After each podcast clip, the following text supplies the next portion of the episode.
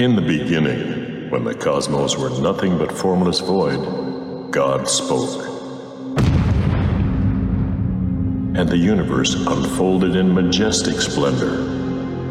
The very words that crafted the galaxies and shaped the constellations are the same words that resonate through the ages, echoing the undeniable truth that our Creator is both wonderful and magnificent.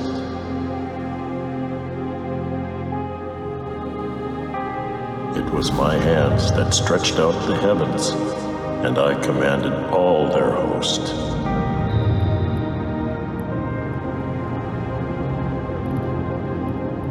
Yet, amidst the grandeur of the cosmos, he guides us to a deeper truth, a truth that transcends the vastness of the universe.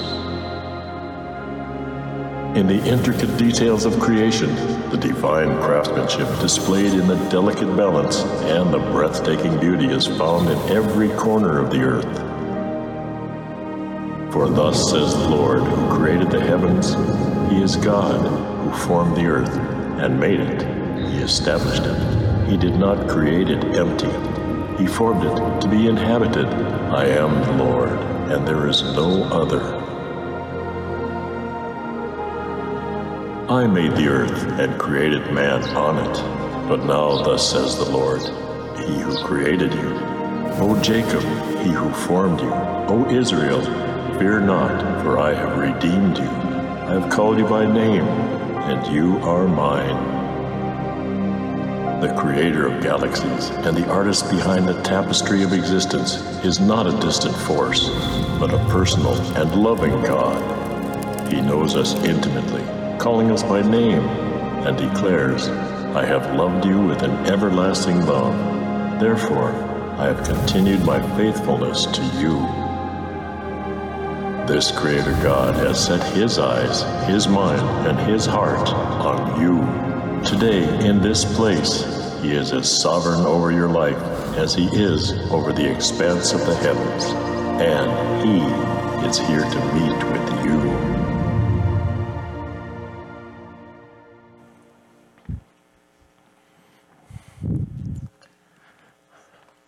Good morning, everyone. How are you today?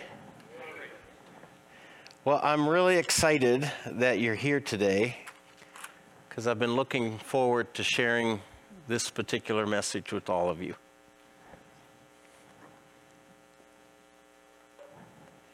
In the beginning, God created the heavens and the earth.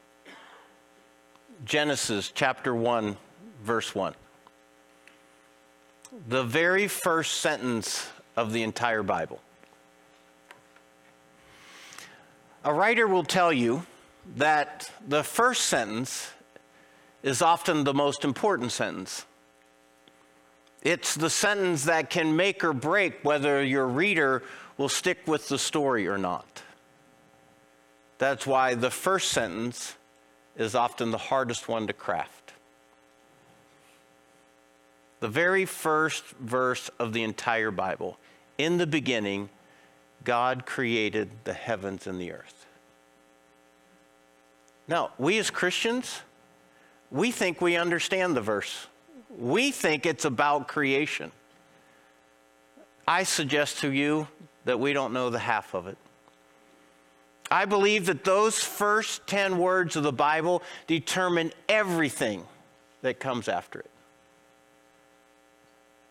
Today, we're going to embark on an exploration of what I believe to be the most important belief in the entire Christian faith. On one hand, it's also one of the most difficult, the most complex topics to try to understand. In fact, I think that very few people actually understand this particular topic. I certainly don't. The topic alone creates all sorts of questions, all sorts of quandaries. Some of them are really, really difficult to reconcile. It's one of the most controversial topics in all of the Bible, and most human beings, we usually resist it. There's something about human nature that we push back on this particular belief, refusing for it to be true when it comes to us. On the other hand, this one topic, if you can learn to rest in it, if you can learn to accept it, if you can learn to believe in this one foundational truth, I believe it can literally change the entire course of your life and how you encounter it. Unfortunately, very few people ever actually rest in this truth. Many Christians never do. To submit to this one truth about God, I believe, is the ultimate act of faith.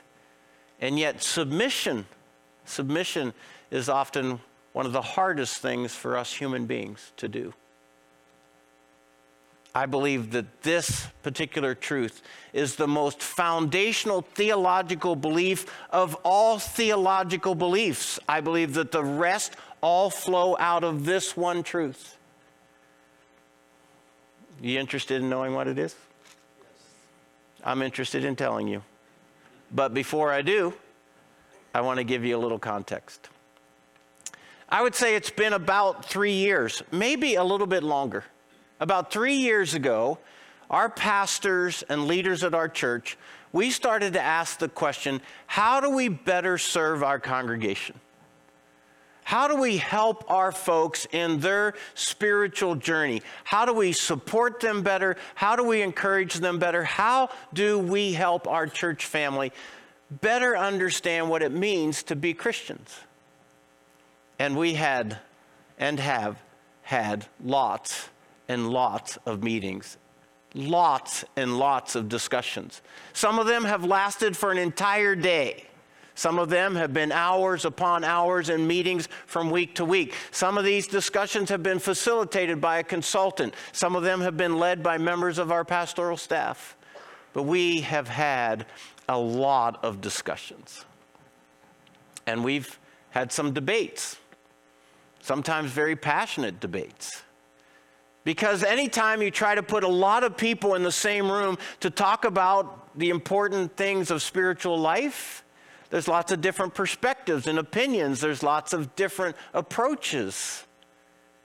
And so we've had a lot of discussion for nearly three years now. And one of the things, just one of the things that came out of all those discussions is that we believed that we could serve our church family better if we were more clear about defining and describing and inviting people to become devoted followers of Jesus, or in other words, to be disciples of Jesus. We needed to do a better job at helping people understand what does it mean to be a disciple of Jesus in the 21st century. Part of the process, we put together what we called a profile of a disciple. What does a disciple of Jesus look like? What does a disciple of Jesus do? And if you've been paying attention and you've been around the last year, you are probably familiar with these three words be, become, do. We spent all last year exploring these ideas because we think that it's essential that a disciple of Jesus is somebody who spends time being with Jesus, somebody who spends time getting to know who Jesus is and allowing Jesus to get to know you and me. It's things like the study of the scriptures. It's things like Sabbath. It's things like faith. It's things like prayer. But spending time with Jesus is one of the vital expressions of what it means to be a disciple. The second thing is to become more like Jesus. That as we spend time with Jesus, we get to know what was his character traits? What were his attitudes? What were his values? What were some of his priorities? And then asking ourselves the honest question Am I living my life the way that Jesus lived his? Because that's the calling of a disciple. And then, thirdly, a disciple is one who does what his rabbi does. So, as we spend time with Jesus, as we get to know more about Jesus, then we have to ask the question is, am I ordering my life around the priorities and the practices of Jesus who I follow if I am in fact a disciple of Jesus? But even after we got that sort of a framework to think about how to serve and support our church family, we, we, weren't, we weren't done yet. And eventually, we decided that we needed to be clearer and more helpful in describing what are the essential beliefs of a Christ follower. What are some of the essential skills that every Christ follower should understand about following Jesus? And that work largely fell on my plate. And over the last couple of years, I can remember many, many times in my office, door closed, phone off, just me and my laptop with a blank document, trying to think through what are the most important theological beliefs that a Christian needs to understand about their faith. Now, on one hand, that was a very easy exercise. I've been trafficking in those themes for nearly 30 years of my life. And yet, at the same time, it was one of the most difficult exercises because there was a lot to think about. On one hand, it was easy. When I started to think, what were the things that a disciple of Jesus needs to understand about what they believe and what they practice? The list came pretty easily to me. It looked something like this. I mean, Christians need to understand something about the supremacy of Jesus, that he is the most important priority of life. Every Christian needs to understand something about the Holy Spirit and the nature of the Holy Spirit's work in our life. We need to understand something about lordship. We talk a lot about Jesus being our Savior, but do we understand what it means to be our Lord? The authority of Scripture, particularly in a day and age where those sorts of foundational truths are under attack. We have to understand something about the realities of eternity, not just talk about heaven, but also understand the nature of hell and the realities of both. I mean, the work of redemption alone is a topic that could be explored for a couple of years. There's dozens of topics underneath the topic of redemption, things like sanctification and justification and propitiation and adoption, all of these important truths of what it means to be redeemed in the eyes of God we need to understand something about the nature of sin. For most church going Christians, sin is simply, you know, the big things, the really gross stuff. But most of us don't understand that God has a very, very different definition of sin other than just the big stuff. That it can be sinful for us to have an improper motive for why we do something or to harbor an attitude that's not fitting to a person who calls himself a Christ follower. In fact, it can be sinful not to do something when we know that we should. But most of us don't understand the nature of sin in all of its fullness, but we should. To understand our identity in Christ, the Bible talks again and again about being in Christ, in Christ, in Christ. What does that mean, and what difference does it make to our life? To talk about faith and love and holiness. Again, not a topic that's very popular these days on a lot of different fronts, not even in churches. To understand the significance of baptism, most Christians make a profession of faith in Christ, invite Him to be their Savior, and then are never baptized because they don't understand the significance of baptism to our faith as Christians. And that's just a short list of the beliefs that I thought were important. And then there was another list of the skills the skills of how to study the scripture and how to actually express worship in our life. What is the practice of Sabbath for today's Christian, or the practice of confession, or the place of repentance? Do we know how to share our faith with our friends and neighbors? Do we know how to disciple another person when Jesus said to us very specifically, go and make disciples? Do we understand baptism, communion, the practice of giving? the nature of spiritual community in the life of a church. So many skills that we need to understand. And after 40 years of theological training, I, I, I, could talk a lot about the important spiritual truths that every Christian should have a handle on. But there's just one problem. I was raised in this really rich theological tradition that says all of them are equally important, that none are more important than the others. In fact, I was led to believe that if you take one and make it less important than another, that all of them become unimportant. So, how in the world was I going to whittle this down to some sort of manageable content that I could share with the church family, especially when you stop to think that I get about 35 to 40 minutes on a Sunday and maybe two of the four Sundays that you're actually here? And then the hardest test came my way, and that was to try to put them in some order of importance and to challenge myself to think in terms of what theological belief would go at the top of the list. Which one would be the most important? And I'll just tell you the truth that me declaring the most important theological truth felt a little like I would be dragged out into the public square, tried for heresy, and burned at the stake.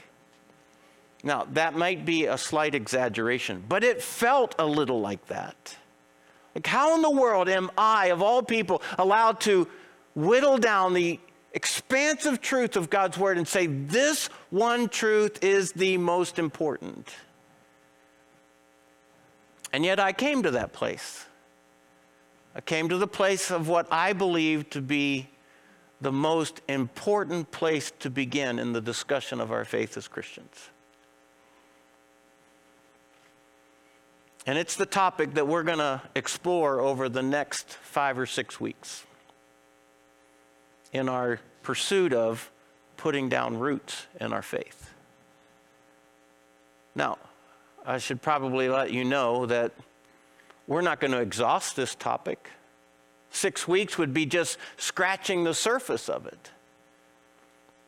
And the second thing that you should probably know is that we'll probably end up raising more questions than providing answers. You still interested?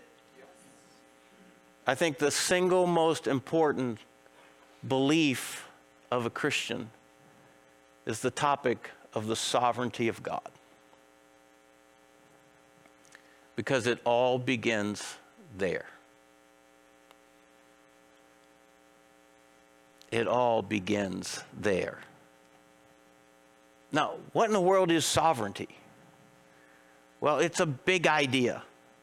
But essentially, sovereignty has two vital components. It has to do with absolute in authority, meaning whoever is the sovereign has the last word. Whoever is the sovereign has the most authority, the final authority.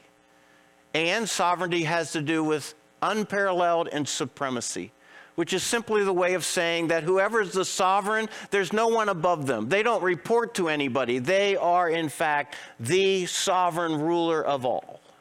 This is how God is described in the scriptures as having absolute authority, unparalleled in supremacy. Now, some other ideas that go with the idea of supremacy is supreme, I'm sorry, the idea of sovereignty, supreme, paramount, absolute, independent, royal. These are all dimensions of this idea of a discussion about sovereignty. So, John Piper is a popular pastor here in America. He's a theological thinker. And here's how he would define sovereignty. He said, Sovereignty, God's sovereignty, is his right and his power to do all that he decides to do. Now, I'm not quite as sophisticated as John Piper. So if I were to describe to you what I believe God's sovereignty is, I'd say it this way God is free to do as he darn well pleases. And I cleaned that up a little bit. That's what sovereignty is. Is God is free to do as he pleases. Job in the Old Testament, he had a sense of this. He said it this way I know that you can do all things and that no purpose of yours can be thwarted. That was his understanding of God's sovereign realm over the earth. So we come back to the beginning of our Bible. In the beginning, God created the heavens and the earth. So whether you're studying the solar system or the circulatory system, whether you're studying the human eye or the eye of a tornado, whether you're studying a blue whale or an ant, an entire rainforest or a grain of wheat, whether you're studying the conception of a child or the origins of the land masses throughout history, what we see is that when we look at God's universe, we are left in awe. We are left in awe of how beautiful and majestic it is, how awesome and intricate it is, how complex and enormous it is, how vast and astounding God's universe is. But I want to ask you three questions here this morning. Now, when I ask these questions, some of you are going to think that I'm being facetious, that I'm trying to be funny or absurd, and I tell you I'm not. I want to ask you three questions, and I'm going to ask you, please don't answer out loud, but I ask you to answer honestly. These are three really critical questions to coming to terms with the sovereignty of God. You ready? The first question is this Have you ever created an entire universe? Now, you've created things. Some of you in this room, you've designed and built your, the house that you live in. You created a house. And some of you, many of you, have created a home, a place where your family is safe and provided for, where they can thrive. You created an environment called a home, and you were a part of establishing that. Some of you, perhaps, you've created a piece of furniture or some other work of art, like a painting or a sculpture or a poem, or you've written a novel. Some of you, you've created very complicated and complex software programs. And some of you, you've created some sort of technological device that actually saves lives. Some of you, you think of yourself as having created a child. But I'm not taking away anything from what you've created. It just isn't anything on the scale of a universe. I mean, unless you, you personally have engineered the creation of atoms and molecules and cells,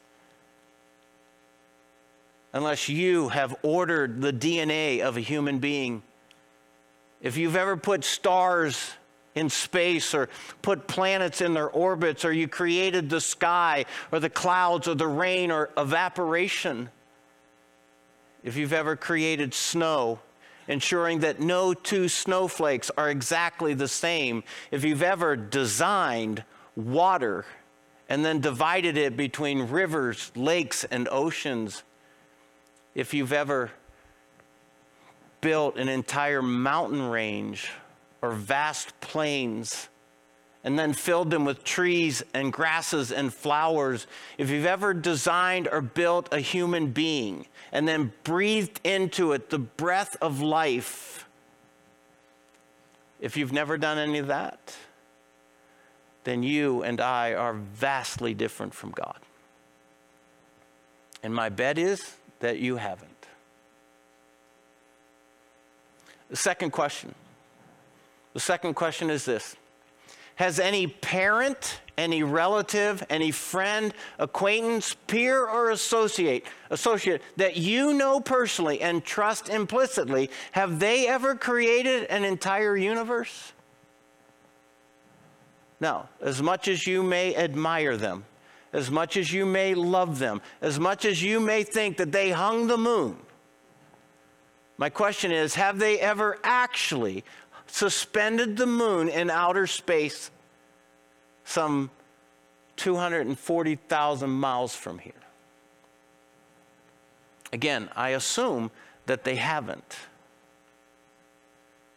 And my third question is this Has any professor, teacher, scientist, author, thinker, or philosopher that you respect and admire, have they ever created an entire universe? The truth is that whatever impressive invention they might have their name on, whatever discovery they might have made, they've done it all with the essential or basic materials that were provided by the creator of the universe from the universe that he created. They didn't start from scratch, including their brain and the genius in it. It all comes from God. And yet again, I'm confident that the people that you admire and trust as authorities in your life, they haven't ever created an entire universe. Why, why do I ask these questions? Because I want you to understand that God is the member of an extremely exclusive circle that He and He alone inhabited. There's no one like Him. There's no one even in His company. No one even begins to compare to God. Perhaps that's why he says in the book of Isaiah, I am the Lord. There is none else. There is no God beside me. That is a declaration of his sovereignty. Here's a rather sobering yet centering thought. The universe that God created completely sustains your life. The oxygen that you breathe, the water that you need, the food that is required for your life to continue. All of that from God. So, if it's true that God created the universe, and it's true that the precise angle of the Earth's axis is at such a minute place that it keeps the earth from spinning off of its axis into complete chaos, which either drives us further away from the sun where we would freeze to death, or it drives us toward the sun where we'd be burned alive. That one fact reminds us that everything that we have and the life that we've been given, it all comes from God. God and God alone sustains you and me. This is just the beginning of an understanding of God's sovereignty, how vastly different He is from all of us and every human being that exists. And yet, this truth of God's sovereignty, we often wrestle with it. Some of us, we even dislike it we don't like the idea of God having such supremacy. It begs questions that are hard to reconcile. If God is in fact sovereign, then why do bad things happen to good people? That's a good question. If God is in fact sovereign, then why doesn't He step in and stop the onslaught of evil that's happening throughout our world? That's a good question. If God is in fact sovereign, then why doesn't He protect babies from tragedy, or hungry people from starvation, or outcasts from isolation and rejection? Why doesn't God do something if He is in fact sovereign? So, when we brush up against the topic of God's sovereignty, it creates some tensions for us that are really hard to reconcile. And at times, we don't like the answers. In fact, we don't like that there aren't answers. I, I read a quote a couple of weeks ago, and I, I've kicked myself a million times because I didn't write it down. or I didn't make a note of where I found it. I didn't archive it in any way. So I don't have the exact quote and I don't know who to attribute the reference to. But from my memory, the quote was something like this. And I think this is such an important understanding to the dilemmas that are created by the topic of God's sovereignty. When you take exception with how God chooses to do things in this world, to accuse him of being unfair or unloving, you are simply declaring yourself to be wiser than God. And thereby, you believe yourself to be a better God than he is. Does that make sense? So, not understanding the concept of the sovereignty of God, that's one thing. But rejecting it and disagreeing with it, that's a different thing. It's okay not to understand it. It's okay not to be able to completely comprehend it. But to outright reject it is foolishness. God describes so in the scriptures. In Psalm chapter 14, the writer says this The fool, the fool is the one who says in his heart, Oh, there's no God. How do you explain all the things that happen in our world if there was a God and He's not sovereign? Because obviously things are out of control. The fool is the one who says there's no God. So today we're just going to introduce the topic, we're just going to scratch the surface. And over the next five or six weeks, we'll dive down into it a little bit deeper from a number of different perspectives that I hope will be helpful to all of us as we put down roots in our faith. But we won't answer all the questions, at least not this pastor. I don't know the answers to all the questions. But I want to leave you with a couple of statements before we conclude today. Just some things to think about. And then we'll explore them further in the weeks to come. And the first one is this to conclude that the God who created the entire universe is unimportant is life's highest arrogance. It's arrogance to think that the God who created the universe is unimportant. The second is this to reject the idea that the God who created the entire universe reigns supreme is life's ultimate danger. To step back and think that if God created the universe, but I don't have any responsibility to it, places you at enormous danger because if He has spoken, then His words are most important, and we ought to pay attention to them. The third statement is this to trust that the God who created the entire universe loves you with his whole heart is life's truest wisdom. Part of what we're going to explore over the next several weeks is just how ginormous God is. But we're also going to understand that that enormous God knows you by name. And He knows everything that's unfolding in your life. And when I say everything, He knows everything about you. He knows what's happening in your marriage. He knows what's happening in the lives of your children. He knows what's happening with your health. He knows what's happening with your career. He knows what's happening with your money. And He wants you to know that He loves you. The same God who in the beginning created the heavens and the earth. To get that is to truly become wise. And finally, to accept that the God who created the entire universe has offered you and has offered me an invitation to be reconciled to Him is life's greatest gift. Stop to think about that the sovereign God who creates and sustains the universe, He's reached out to you. He's reached out to me. Even as messy as our lives are, He invites us to a relationship with Him. And when you understand that, there is nothing in all of this world that you'll ever receive that will even begin to compare to a gift like that.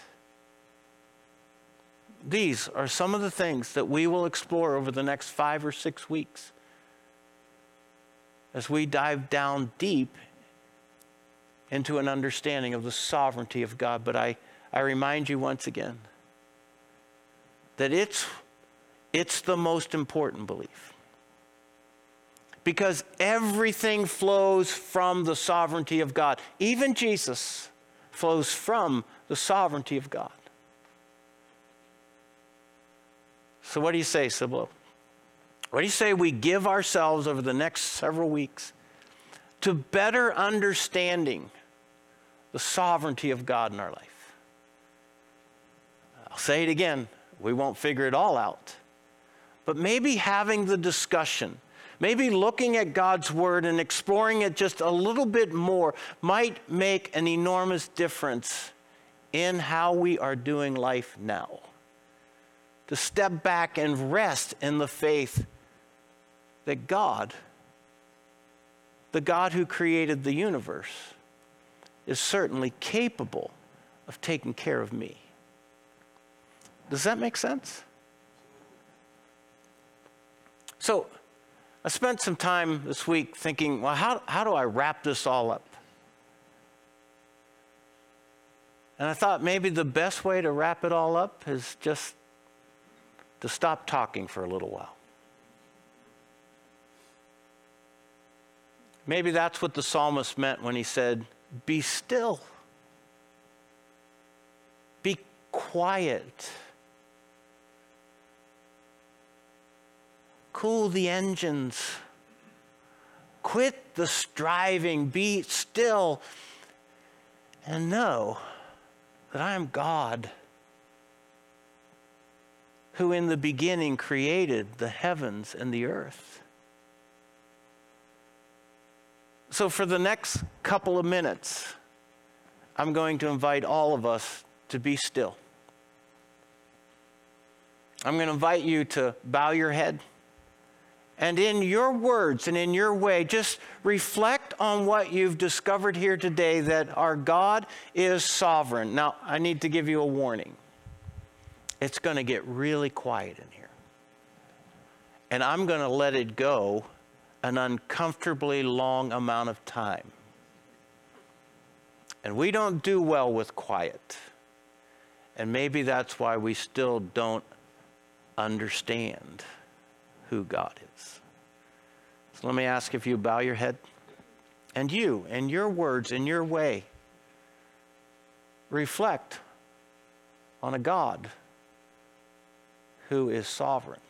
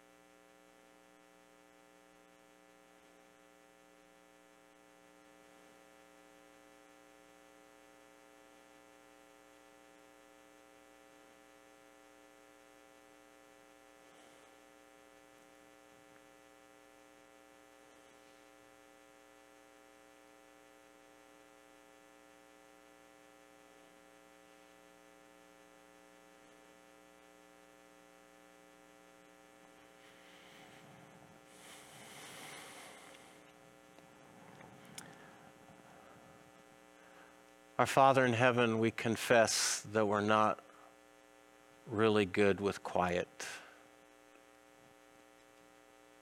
We get nervous that perhaps somebody missed their cue.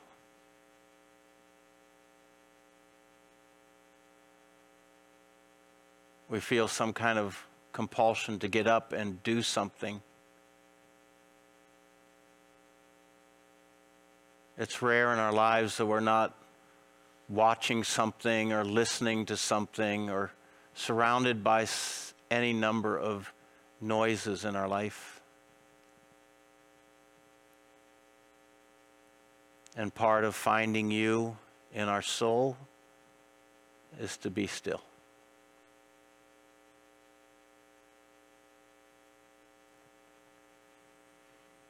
Father, I ask that you might receive this small gesture of quiet as a sincere interest in our life to better understand you. And to begin with one of the most complex yet comforting truths of your sovereignty. Our Father, we want to learn to rest in the confidence and in the courage of knowing that the God that we serve, the God that we love, the God that we follow is sovereign. That as the creator and sustainer of the universe, you have all the credentials to be in charge of our life and of our world.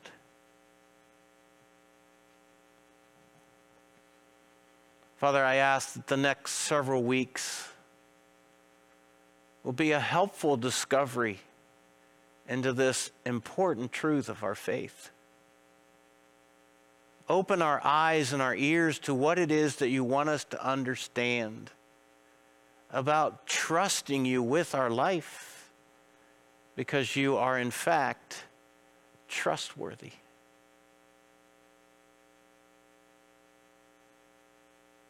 Do a work in our midst. I pray and ask in the name of Christ, our Lord and Savior. Amen. Before you leave this morning, I want to just say one last thing. We are so excited that over the last several months, we have hosted so many guests in the life of our church, so many new faces. And it's a bit of a challenge because I'd like to know everybody.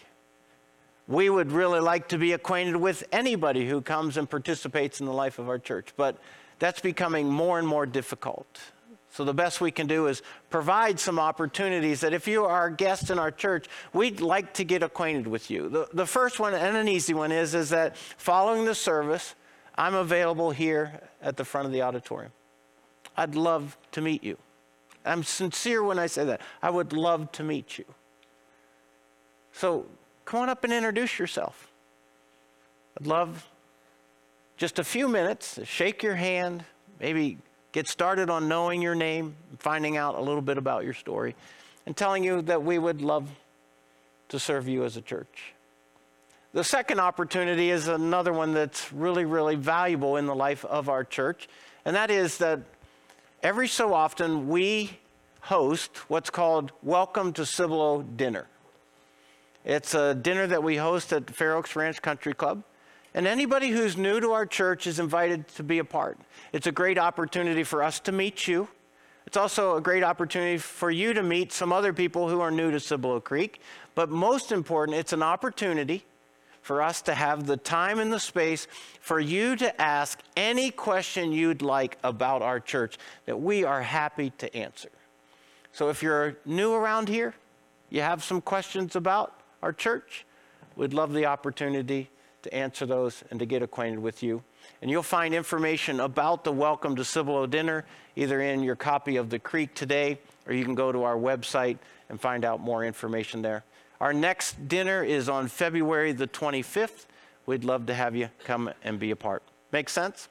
You guys are awesome. I hope you have a great week. We'll see you next Sunday.